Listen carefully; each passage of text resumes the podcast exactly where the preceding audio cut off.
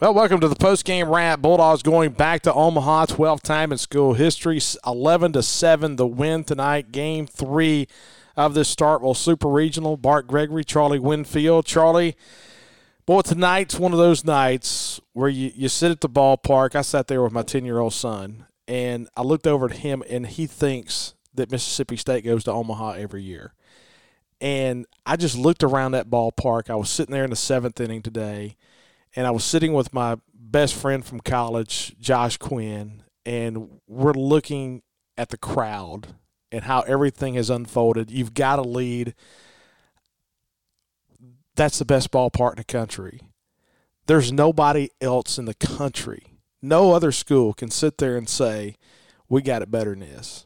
From a standpoint of being able to watch a ball game, the crowd, the atmosphere, everything tied in together, there's nobody out there that matches what we match. We talked about this last week. People talk about Notre Dame and football, about how you make, have to make that trek to South Bend to watch Notre Dame play football. If you're a baseball fan, tonight was as perfect, as perfect as it can possibly get. It was in the fifth inning. I got a message from a lawyer in Dallas, a guy named Brian Jorgensen, actually played for John Cohen at Missouri. And he says, that's the most incredible college baseball atmosphere I can possibly imagine. You look around, it's I was I was out in the outfield today with my kids, my family, my wife, and you know, you look around and I'm thinking, I'm looking at my daughter, my son, and they I don't know that they appreciate how great this is. I mean, no. These are the good old days. These are the good I mean, days. Think about this. We sit around and we talk so much about history. I would dare say that nobody talks more about the history of Mississippi State baseball than the two of us. And we talk about Clark and Palmero. They made it to one College World Series. I'm not knocking those guys. I'm just saying how hard it is. M- meanwhile, look what we've had lately. I get it. We don't have statues of these guys just yet, right? But between Mangum and Tanner Allen and Rowdy Jordan. Tanner Allen and Rowdy Jordan don't know anything but going to Omaha. That's crazy. It was funny. I saw Craig Reed at the ball game. He's his son-in-law is Cole Gordon. Of course, Craig lives here in Starkville, longtime Starkville native, and his dad, Wesley Reed, longtime football coach and in the athletic department. And he walked up and he says, "Hey, I just got a text message from Cole. He and Mangum are watching the game." Even though they're, oh, that's cool. Even though we're playing the game. And so I saw Stacy coming in the game tonight. And, you know, that's what's so crazy and what's so funny. And I was looking at Jonathan Holder sending out tweets. And Papelbaum was out there. Papelbaum was at the ballpark. Raphael was here this weekend. This is a big deal. So I think of a guy, too. Um, one of my favorite players going back was a guy named David Mitchell. Yep. David Mitchell was a center fielder on that nineteen ninety team. And one of the things I loved about David Mitchell was he started basically as a fifth-year senior. He was a guy who paid his dues and worked and worked, became a starter. And I remember him making catch the final out. We go to Omaha, and I see him standing out there, you know, like with his phone up. And I'm like, how cool is this that these guys who were on that field are not only just sitting here but taking it in just like the rest of us, just excited as the rest of us. It was it was just a really, really cool night. The atmosphere was phenomenal, and and I just look, I still can't believe it. It's different at night, man. I'm telling you, it's different at night. And I get the I, I get knocked back a little bit by my buddies. I got a text group that's got about eleven of our college buddies, and they always give me a hard time about how I never show emotion. And I don't. When I'm at the ball game, I think just so many years of doing baseball, it's like yesterday. We walked in and you want to be mad, but then you're like, you know, you can't get too high, you can't get too low. That's the thing that baseball teaches you as a kid. And it's like tonight, you don't want to get too high and proclaim as national champions. But last night, you want, don't want to get low. But, man, I was yelling and screaming tonight. I mean, I can't hardly talk right now. I was yelling and screaming, and, and they were all laughing at me saying, man, Bart got in that thing tonight. Well, I'll tell you. So I, when I got there, as soon as the umpires took the field today, I made a point to let the second base umpire, Tony Norris, know what I thought about his performance the past few days. And I had everybody on my rig looking at me like, have you lost your mind? I was like, no, you know what? I've been quiet for a few days. I got a few ball strike calls I hadn't argued. I got a ball that should have been fair I want to argue. But you, you go back, and it was, you talk about that. It was kind of the end of the game. My daughter looked at me. She was shaking. And Mary Elliott looks at me. He's like, are you happy? I was like, it's perfect.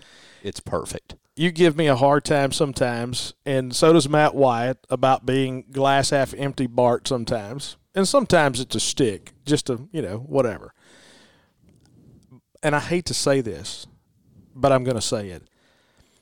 I don't want to say the word surprised, but looking at this team from day one, yes, we had some pitching. We knew we had Bednar. We knew we had McLeod. And, but I look, you know, looking through the lineup and just kind of looking at past Omaha teams, and Charlie, looking early on when you had to fight, scratch, and claw to win a game against Kent State, you had to have two walk-offs against Tulane. You got shut down by a guy by Kent State early on in the season. I just kind of looked and said, I just don't know. I don't I don't know if this team is is good enough to make it. I'm going to be honest with you. I didn't I did not think this team could get to this point. I really did not. And and I, I, this is not a knock, because I know how t- tough it is, and I know how deep the country is going to be this year in pitching and, and athleticism in the game of baseball. And we do a good job of trying to make sure people understand we're not the agents of Chris Lemonis. I'd like to be right now, because, but, man, let me tell you, I look at how he did this year. Incredible.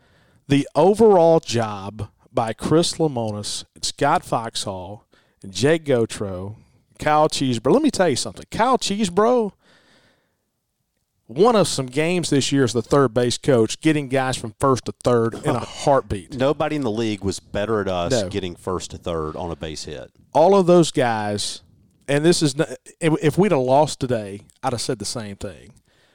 This was as good a coaching job as I think I've ever seen in college baseball. They got every they got everything you can get out of a group of guys.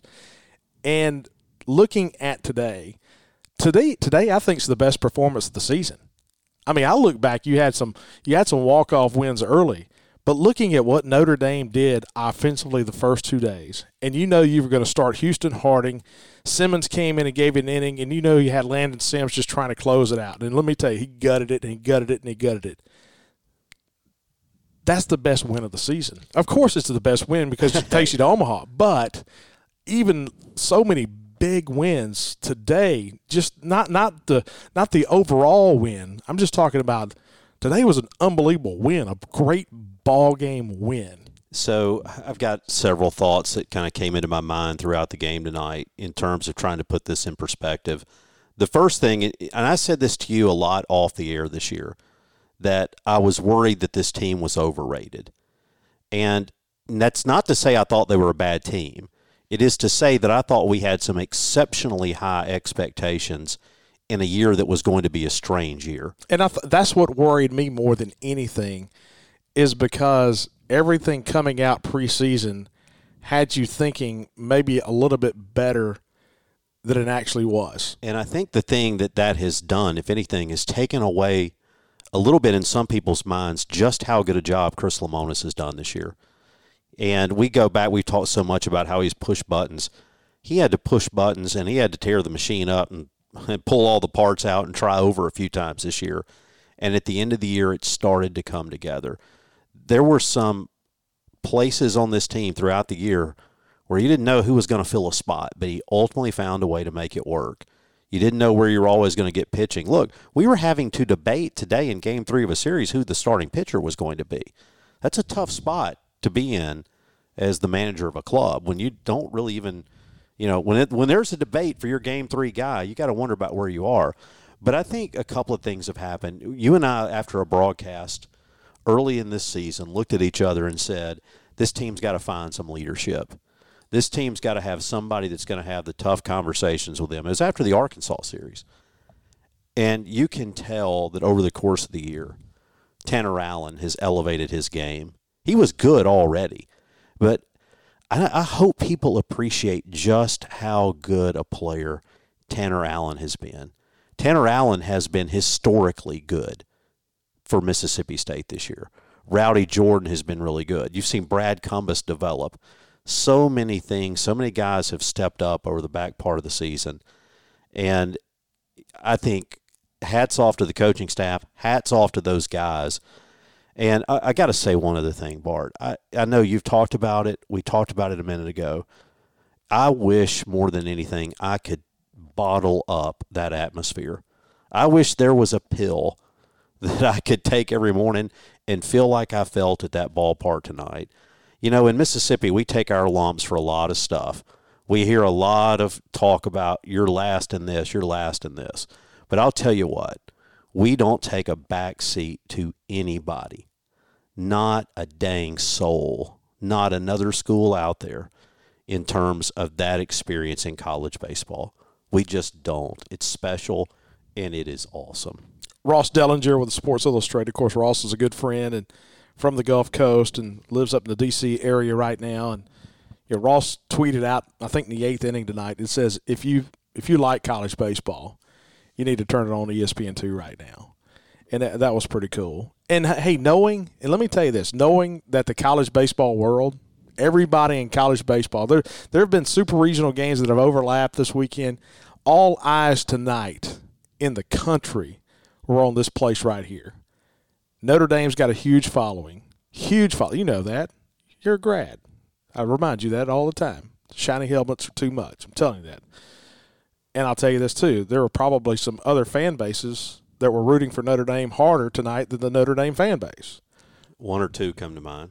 But you just can't beat what you just saw. Well, and I'll say this. That was a very, very good baseball team that we just took two out of three from. I want to know what Lamanna did the first two months of the season. I mean, where was he? That guy was batting like two thirty coming in here, and everything he hit was a frozen rope. I Every mean, out he hit was a line drive. What about the shortstop? Comes down here and hits the ball all weekend. And okay. That ball from Kavadas, I know we'll talk about the game in a minute. Oh, my but goodness. But that ball, I mean, they had to fish it out of the Tom Bigby. Man. Okay, and I tweeted this. To me, that was the equivalent of the Frank Thomas home run off the bathrooms in left field off Tommy yes. Raffo. Yeah. I mean, that was every bit. Will Clark hit one kind of like that at one time. I remember Will hitting one over the trees and right several times. But I don't I don't remember one like that because I think that ball's still going up. Tanner Allen didn't move a leg. I mean, he's like – he didn't even turn. I mean, every, everybody knew it was crazy. Kavadas just absolutely crushed that one. Hey, let's talk about a ball game. Let's talk about this. Um, looking back to the first inning, you kind of wondered about Houston Harding. We we had talked extensively about him, you know, having the difficulties with that one start that he had coming out of the gate. Cole, who has been so good at the second hole. I mean, they had six. They were six for nine in their top two guys tonight. Cole comes out, runs one out of the yard to right field, and you're like, well. Notre Dame came to play tonight. I thought that ball was going to stay in the park from my angle. Man. I did, too. It just got over the wall. But you look back to the first inning, and then, you know, you, you're able to settle down. You walk Jared Miller. Nine pitch at bat. But uh, I thought the strikeout to Kavadas in the first inning kind of settled him down a little bit. And then Houston Harding just kind of settled in. But here, looking back to the bottom of the first, how many times have we talked about all season long the ability to answer? Okay, and here's – I wrote down this note. When you look in the bottom of the first inning, and Rowdy Jordan's at the plate, okay, and Notre Dame is playing at third base with Brannigan, okay, who who played a really good, solid third base for the most part this weekend. Did a pretty good job. He was good all year long. He he was good all year long. He was in on the grass against Rowdy, all right? And on the pitch that Rowdy grounds to him, he's backing up to go back even with a bag. He never got set, okay? If he stays in, Notre Dame moves him back. If he stays in, he catches that ball on the first hop. It's an easy play, five three put out. He was actually backing up and never got set, and then that ball was on him on a short hop. So all of a sudden, boom, you got the guy on base. Little things, man, little things in this game about being able to get your feet set. He never got his feet set. And then you're able to answer. Yeah, and then you're able to answer. Then all of a sudden, okay, game on. Let's get this crowd in this thing. And so Hancock comes through with the single. You get the run home, and, and all of a sudden it's a different game. And I think if you're Houston Harding, you go back to the mound in the second inning. And, look, Houston Harding was not perfect. But you know what he did? He competed. And I, I, let me tell you this. I would rather have Houston Harding out there than a lot of other folks right now. Man, I'm telling you, he gets after it. I, I, I feel like he just guts it. Okay, we talk about so many different guys in the lineup, and, and you talk about the first inning of Cameron James getting the single, that R B I single by Luke Hancock. That pitch was up, and he pulls it, and you're able to score Rowdy Jordan, tie the ball game. Let's look at the second inning. This game was won in the second. Yes. Spend Brad, some time in the bottom of the second. Brad Cumbas, his best at-bat of the season. Yes, and it was very interesting. So my son Michael is standing to my right through the whole game. You have to know that if you sit in my spot, you stand in my area, there's a lot of superstition involved. And I heard Matt Wyatt talking on his show today that you can't believe in superstition.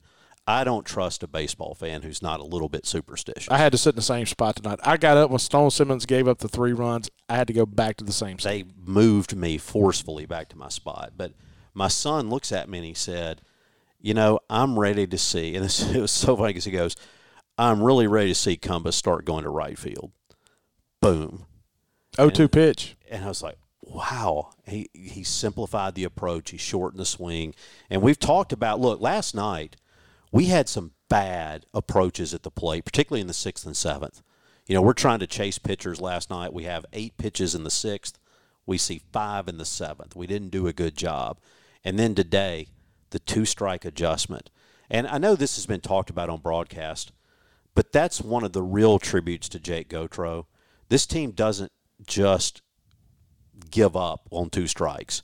They grind out at bats, and I thought Cumbas does a great job. And then once Cumbas got that hit, the game got big for Will Mercer. Well, it really did. And they had Rayo in the bullpen when the game started, essentially. Yes. I mean, it was one out in the first inning, and he was in the bullpen getting ready. Kellum Clark had a very good at-bat, falls behind. Well, actually, the count's even. Two balls, two strikes. He's able to – and he looked really bad on that first pitch. He looked bad on that swing, tried to check a swing, waved at it. He's down oh one. He gets back-to-back balls, fouls the ball off. He's two two. Did a good job of taking breaking balls down and in, draws a walk. Then all of a sudden hey, – Hey, real quick, Kellum Clark, one of the things that gives you a lot of hope, that guy doesn't chase a lot of bad pitches. You know, he takes a lot of balls. He's got a really good eye for the strike zone right now. He really does. Uh, but he looks like he kind of got sped up a little bit in the last couple of games. But then Forsythe comes to the plate, and what's everybody in the ballpark thinking? Okay, first and second, nobody out. It's a one one ball game. We're going to bunt. No, and what I'm thinking is I am telling my, my friend Brent DeWeese, what are we doing? He can't bunt. I mean, the guy can't bunt. And, I, and I, I shouldn't say that. I'm not calling the guy out. But, look, I'm not casting aspersions on Forsythe. He's just not a great bunter. He, he's not. But let me ask you this question. If you got a nine-hole hitter that is a two forty hitter. Oh, I want him to bunt. Are, are, isn't that like you're working on like seventy at eleven o'clock at night? You're working on seventy bunts at eleven o'clock at night. I'm teaching you how to. I mean, you are going to bunt the baseball.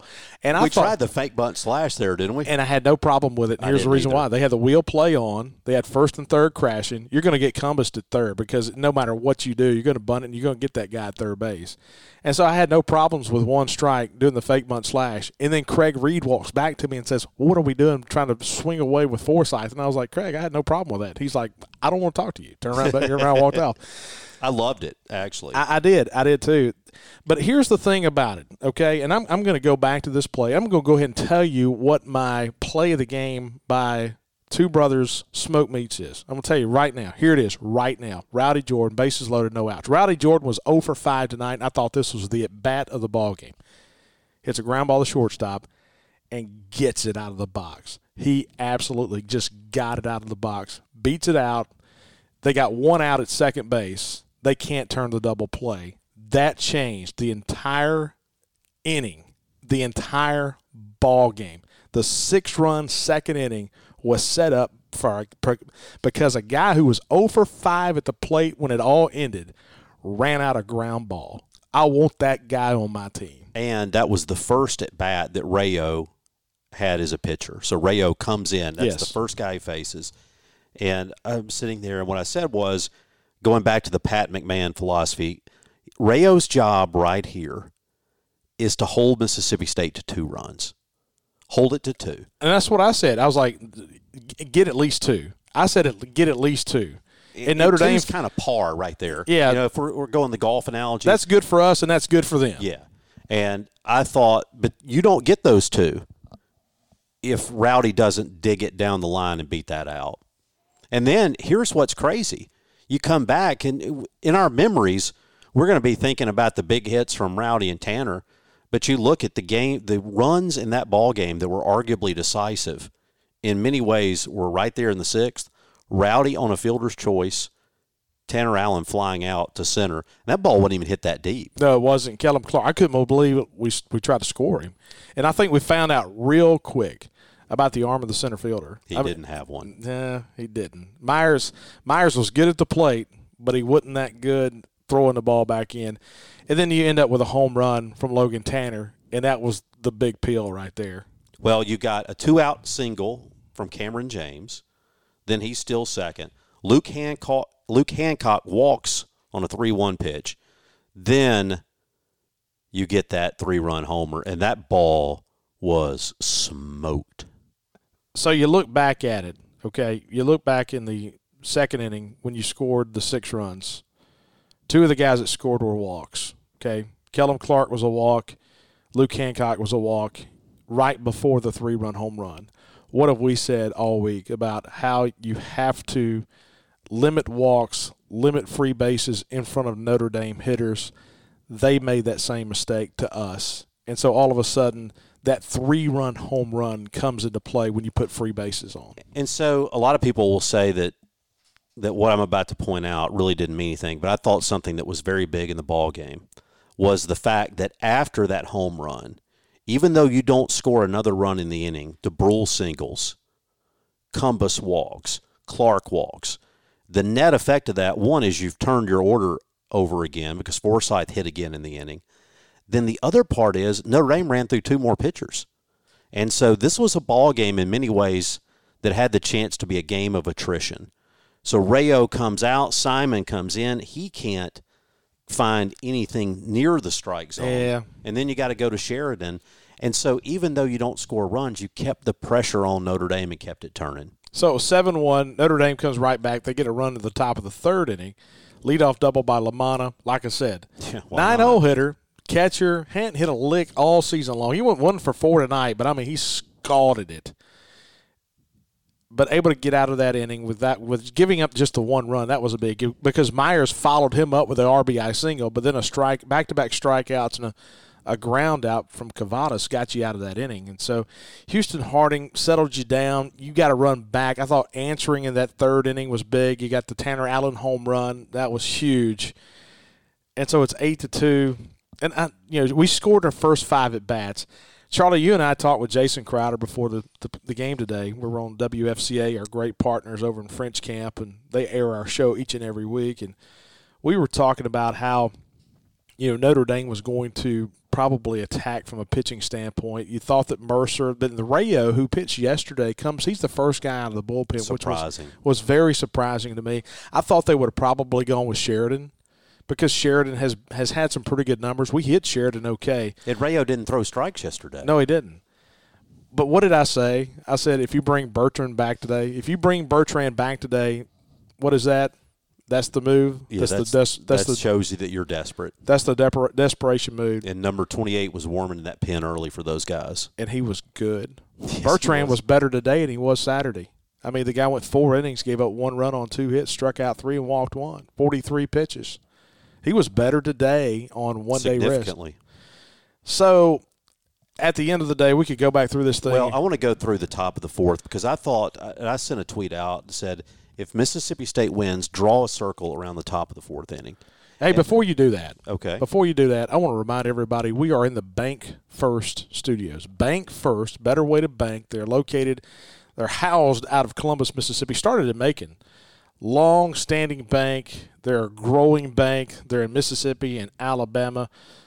Mark, we talked about Marcus Mallory last night. Of course, Moke Griffin and all these guys, great bankers in Mississippi and Alabama. They are just blowing and going right now in this market. And so if you're looking for a mortgage, refinance, those mortgage rates are still good to refinance right now. If you're looking for commercial loans, construction loans, anything, those guys will take care of you. That's where we bank. Bank First, better way to bank. What you got in the fourth inning? I thought that this was a real pivotal moment in the ball game because Mississippi State had that eight to two lead at the point, and you issued the leadoff walk to Putz on a full count pitch. You get the strikeout, but then Brannigan comes in and gets a hit. And ultimately, Notre Dame's got guys on second and third. And, you know, a couple of runs, you, you're not going to have, as they say, have a six-run swing, right? You're not going to hit a six-run home run. But for Notre Dame at that point, the key is put a couple up, put a couple up. And then Lamanna lines out. And this is one where Tanner Allen goes and gets a ball. If that ball gets down, it's a different ball game right there. Well, Tanner Allen had that big catch to end the fourth inning. Rowdy had the huge catch to end the second inning. We made plays in the field. Cameron if you James, don't make those plays, yeah, it's a very different game. Cameron James made a great pick play over at third on a short hop. I mean, that was a do or die. That was, to be honest with you, that was the Olay. I'm, it's going to be really good or really bad. Well, and all I could think was, uh-oh, now he's got to throw it. Because, I mean, and that's not a knock on Cameron. It's just, you know, I go back to the days growing up as a Cubs fan. Remember Sean Dunston? Sean Dunston, man. You, you know, Chuck Knobloch, Steve Sachs. You know, if you make a great play, get up and throw it sixteen rows in the bleachers, you know. Rube in Major League Two, the catcher. Oh, yeah. And then in the fifth inning, Notre Dame gets a leadoff single from Myers. They get the, another single by Ryan Cole. You've got Jared Miller at the plate. He walks the and this double. This is by, when Simmons is in the game. Yeah, Simmons Simmons comes in. You had that error out in right field, the first error of the season on Tanner Allen in the last game at the ballpark. A big strikeout from Kavadas that could have really gotten away from you. But Putz had the big hit. He had that big double down the third base line, driving in a pair. They end up getting three, and then I think that was the reminder of, yeah, we got a big lead in the game, but these guys can stroke it. Yes, and even though, so you go then to the bottom half of that inning and you put one run up. Tanner Allen got you started with a double. You have a ground out that moves him to third. Hancock grounds out to first, but they're able to hold the runner, so you can't score. You intentionally walk Logan Tanner. You've got two outs for Scotty DeBruhl, and that was a big single in my mind to put a run on the board right there. Yeah, just adding sticks. If you just add one, you just add one just to kind of stop. It's not about adding momentum for you. It's about stopping momentum. And so then you've got, you know, a situation where, you know, you've got that lead, and then you got number twenty-three down in the bullpen. All right. I, I, All right. I'm sitting there going, man, you know, is this uh, – do we need one inning out of Parker Stinnett? What do you need here? I was surprised. I was too. I was too. I, I think a lot of the crowd was surprised because he just kind of kind of snuck out of the pen and started – they were dragging the field. You know, so there's a lot going on right there. I thought we were going to see Parker Stinnett for an inning right there. But he comes in, he gets a strikeout. Oh, excuse me. He comes in the game in sixth inning, gets a ground out to the second baseman, a fly out, and then the fly out to left field. So back-to-back flyouts. But here's the thing, what he did in the sixth inning is I looked over at, at my buddies and I was like, hey, let me tell you, he needs a quick inning in the sixth. And he got a quick inning in the sixth. And that kind of helps you kind of get into that last few innings of play. But, hey, looking in the seventh inning, I go back to Kavadas' leadoff walk. I thought one of the big plays, too, was Jared Miller fouling that ball back. It was yes. almost like that was a dangerous time after the walk, but Miller skies that pop up, and then Kavadas absolutely just this. It's it's funny to talk about, you know, when you win. Yeah, that's I mean, right. I mean, we can sit there and kind of admire it and say, all right, tip your hat, hey buddy, that was that was big time. But the, but the home run was was massive. But that was the last two runs they would score. And we go back to something we've talked about all week. The key right there, Cole had walked. If Miller gets on base in front of him, it's a different game. It's so important to limit the number of guys on base when he's hitting. Okay, you go to the eighth inning, and at this time Bertrand has kind of settled in on Notre Dame's side. If you've got a four-run lead going to the last two frames, it is imperative to keep it three or four. I'd like to keep it four because one swing of the bat can tie, you know, of course, tie a ball game with a grand slam. I thought the bottom of the order, which Notre Dame has been so good with the first two games, Landon Sims striking out Brannigan, and then, you know, getting the pinch hitter with a strikeout, then Lamanna with a strikeout, the bottom three in the order, strikeout in the eighth inning. I thought so, that was huge. Yeah, I thought it was too. And one of the things that really jumped out to me was you go back to the first two innings that Sims pitched. He didn't strike anybody out. And so what I'm wondering is, has the ball flattened out on him a little bit? Are guys gonna are seeing him better? I know they're not getting hits, but they're putting it in play. The eighth inning gave me a little more comfort because this was the Landon Sims I know. Okay, so then we start the ninth inning. Mm. And the first thing that's in the back of my mind is we're at the top of the order. We're up by four. And who's the fourth guy that's going to come to the plate? You've got to get an out before Kavadas comes to the plate. You have to get an out. Somewhere in the first three, you get back-to-back singles. I said, okay, we just got to get Miller right here. You get the huge strikeout of Miller. And to me, that was the big thing. You couldn't – you could not go into that Kavadas at-bat with him being the tying run. Just couldn't do it. And then he hits into that six four three double play. Mass hysteria at the ballpark. That was fun. Yeah, it's it's incredible. The third straight year going to Omaha. eighteen nineteen. Of course, eighteen was in Nashville. nineteen was against Stanford. We had a bigger lead against Stanford. I felt like we were just a lot better than Stanford. Notre Dame Notre Dame was good, man. I'm man, look, you. I'm telling you, I wouldn't want to play Notre Dame in a seven-game series. Heck I mean, no. Because I don't know how this thing turns out. That That is a really good baseball team.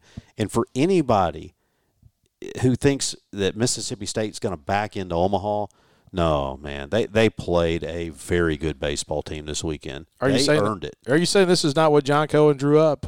Yeah, I was going to say, if, if he was trying to engineer an easy path, then I have some severe, some real harsh questions to ask him. Okay, it's time to look at our stats brought to you by Maroon and White Realty. Maroon and White Realty, Sterling Dahl and a gang over on Star Avenue, just on the south side of Starkville. They know everything that's going on in the real estate market.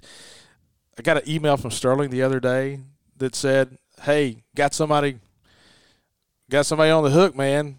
Got the email that said, I was listening to you on the Out of Left Field show. How about that? That's right, man. Hey, you advertise with us, we'll make you money. That's I can right. guarantee you. But, uh, hey, th- and those guys, they do a great job with development. If if you're looking to, to buy a bunch of condos and property management, they do great with their property management. But also if you're looking for a condo, if you're looking for something for you, just to come up here and uh, retire, relax. Or for a kid coming to school. That's it's, they're the perfect people to talk to. So Sterling Dahl at Maroon and White Realty. Let's take a look at the individual stats. First, for the Fighting Irish of Notre Dame. Is it Notre Dame or Notre Dame? Some people call it Notre Dame. Some people call it Notre Dame. What do you call it? Notre Dame. It's Notre Dame. Myers in the top spots was three for five. Cole was three for four. Those are the only two guys that had multiple hits for Notre Dame in a game today. Kavadas was one for five, and the big one's still traveling. It's over. It went in Chadwick Lake. It had to hit the road. That's in the Tom Bigby. There's barge traffic that's been disrupted over there. Putz had the two-run double, so he was one for three in the game. Brannigan was one for four, the catcher. Lamanna in that four in that nine spot in the order, the catcher. Actually, Brannigan's the third baseman. Lamanna is the catcher, and both those guys were one for four in the game. Preisner, who was three for four in the first two games, had combined six hits in the first two games. He went oh for four in the game tonight, had a strikeout. And, uh, you know, Coetzee, who had been good all season long, he went oh for three in the game. So let's take a look at the pitching stats. Mercer went an inning, gave up four runs, three earned on three hits. He struck out zero, and he walked two. He's the guy that takes the loss, throws thirty-eight pitches. Then Rayo comes in, throws two-thirds of an inning, three runs, all earned on three hits, no strikeouts, one walk. We only struck out four times tonight. Bertrand, the guy on the back end, the last four innings, struck out three of the four. Wow. We did a good job putting the ball in play. Simon didn't get anybody out. He walked a couple, threw a wild pitch, did not record an out, faced two batters. Sheridan was okay. He went two and a third, gave up three runs on four hits, struck out one, didn't walk anybody. Hey, he was a strike thrower, twenty-four strikes, uh, twenty-four pitches, nineteen strikes. And then Bertrand kind of closed it out. One run, hey, tip your hat to this guy. One run, two hits, three strikeouts, one walk on a day's rest, forty-three pitches. Sometimes you see guys have bullpen sessions after two days rest, and sometimes they'll go, usually a bullpen session, two days out, what, forty pitches? And so that was probably, that was pretty much a bullpen session moved up a day early is what it was for him, forty-three pitches. And so that's the, the stats for Notre Dame. And for Mississippi State, Rowdy Jordan went oh for five. But like I said, that ground out that he beat out, I'm I'm, I'm okay with Rowdy going oh for five in that game. Tanner Allen, two for four, had the home run, had the double in the game. Cameron James went two for five as well. Logan Tanner had a two for four day with three R B Is, that big three-run bomb. He also had a double.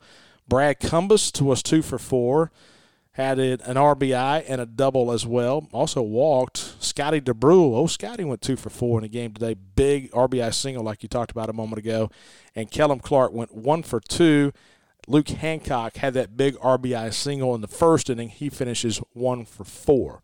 So the pitching stats, Houston Harding with the first four today, gives up two runs on four hits, four strikeouts, two walks. Tip your hat to Houston, who did a great job just kind of eating you four innings. That's what we needed. We needed four innings. Through seventy-nine pitches, fifty-two strikes. Houston Harding's E R A is two point eight seven. That's pretty good. Yeah, you'll take that, won't you? Stone Simmons came in. Stone's a Stone strike thrower. He gave up three runs on three hits. He struck out two, and he walked one. Wasn't what we're used to seeing out of Stone Simmons. Hey, he and Bertrand were teammates at Furman. At Furman.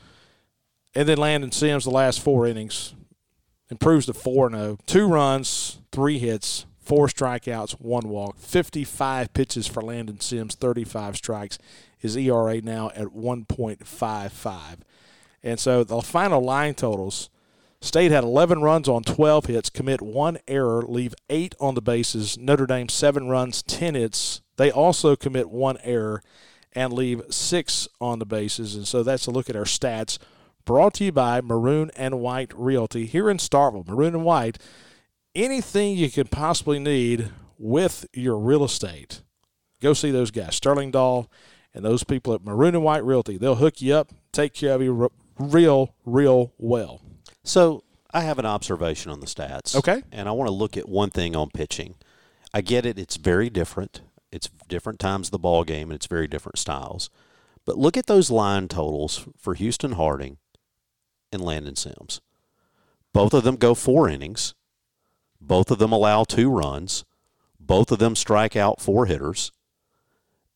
In the sum total, very different styles, but in terms of the, the line numbers, I, I just want to put into context how well I think Houston Harding did. The reason you took Harding out of the ball game, you weren't going to send him back through that order a third time. That's exactly, that's exactly right. When we pulled him. We had a clean break at the end of four innings. He did not do anything to pull himself out of the game. Analytics got him pulled. You just weren't going to send him back through that order. I thought he gave you exactly what you needed today. He was very good. I don't want that to get lost. Exactly what you just said. His last out in the fourth inning was a nine-hole hitter. You had the top of the order coming up in the fifth. That's the third time through the order. You just you don't do that. Um, so that's a look at our stats brought to you by Maroon and White Realty. Charlie, play of the game. I told you my play of the game. I'm telling you, it was digging out that ground ball, Rowdy Jordan. Rayo comes in. He's batting from the left side. Yeah, he didn't hit it hard. And – I thought tonight, I thought, you know, you had another infield single as well. Those are plays, and, and I go back, and I'm not spiking a football. I promise you I'm not. But there's where the difference is playing artificial turf and on a grass field. That's a double play ball in South Bend. That's a double play ball that Rowdy hits because it gets on the fielder quickly, quicker. And so as a shortstop, he played it as aggressive as he could, but he kind of stopped halfway through instead of running through it. You could play it more certain on turf. Yeah. You you don't have the threat of that thing taking a funny hop. Where here, you go too hard, and it'll eat you up. There's no telling where it's going. So that's my play of the game. And the play of the game is brought to you by Two Brothers Smoke Meats on University Drive in Starkville. Two Brothers, they have the The tacos, man, the street tacos are awesome. We talk about the smoke wings all the time. Charlie likes those. Are they still open right now? I'm telling you, man, this is the perfect time for those those fries. It's the perfect time for the fries. But everything they, they fix there is awesome. Two Brothers Smoke Meats right there on University Drive. You've heard my play of the game. What's yours? It's the Logan Tanner home run. That, to me, was the game-changing moment. You got two outs right there. You run one out of the yard, three R B Is. Game's different. That it's a three one game, six one game. They're just different, and that, to me, was what changed the game. My phone's buzzing, man. I'm talking about phones lighting up right now. Tickets, I do not know where the team is staying. I have no idea where the team is staying in Omaha. And so that's a, that's a look at our Big plays of the game brought to you by Two Brothers Smoke Meats on University Drive, right in the heart of the Cotton District. I think I said that made it six one. That actually made it seven one, didn't it?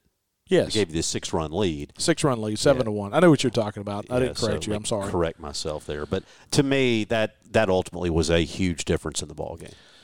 All right, Charlie, we go to Omaha. Man, third time in a row. I was actually talking with some folks the other day who had never been before, and they were like, hey, if we go, what do we need to do? Do you want to do like a Rick Steves trip to Omaha? Trip to Omaha. I, I mean, say, number one, uh, be prepared to be there a while. And you can take this in different ways. A lot of folks go up there early the first weekend. We'll play the Sunday game at six o'clock against Texas.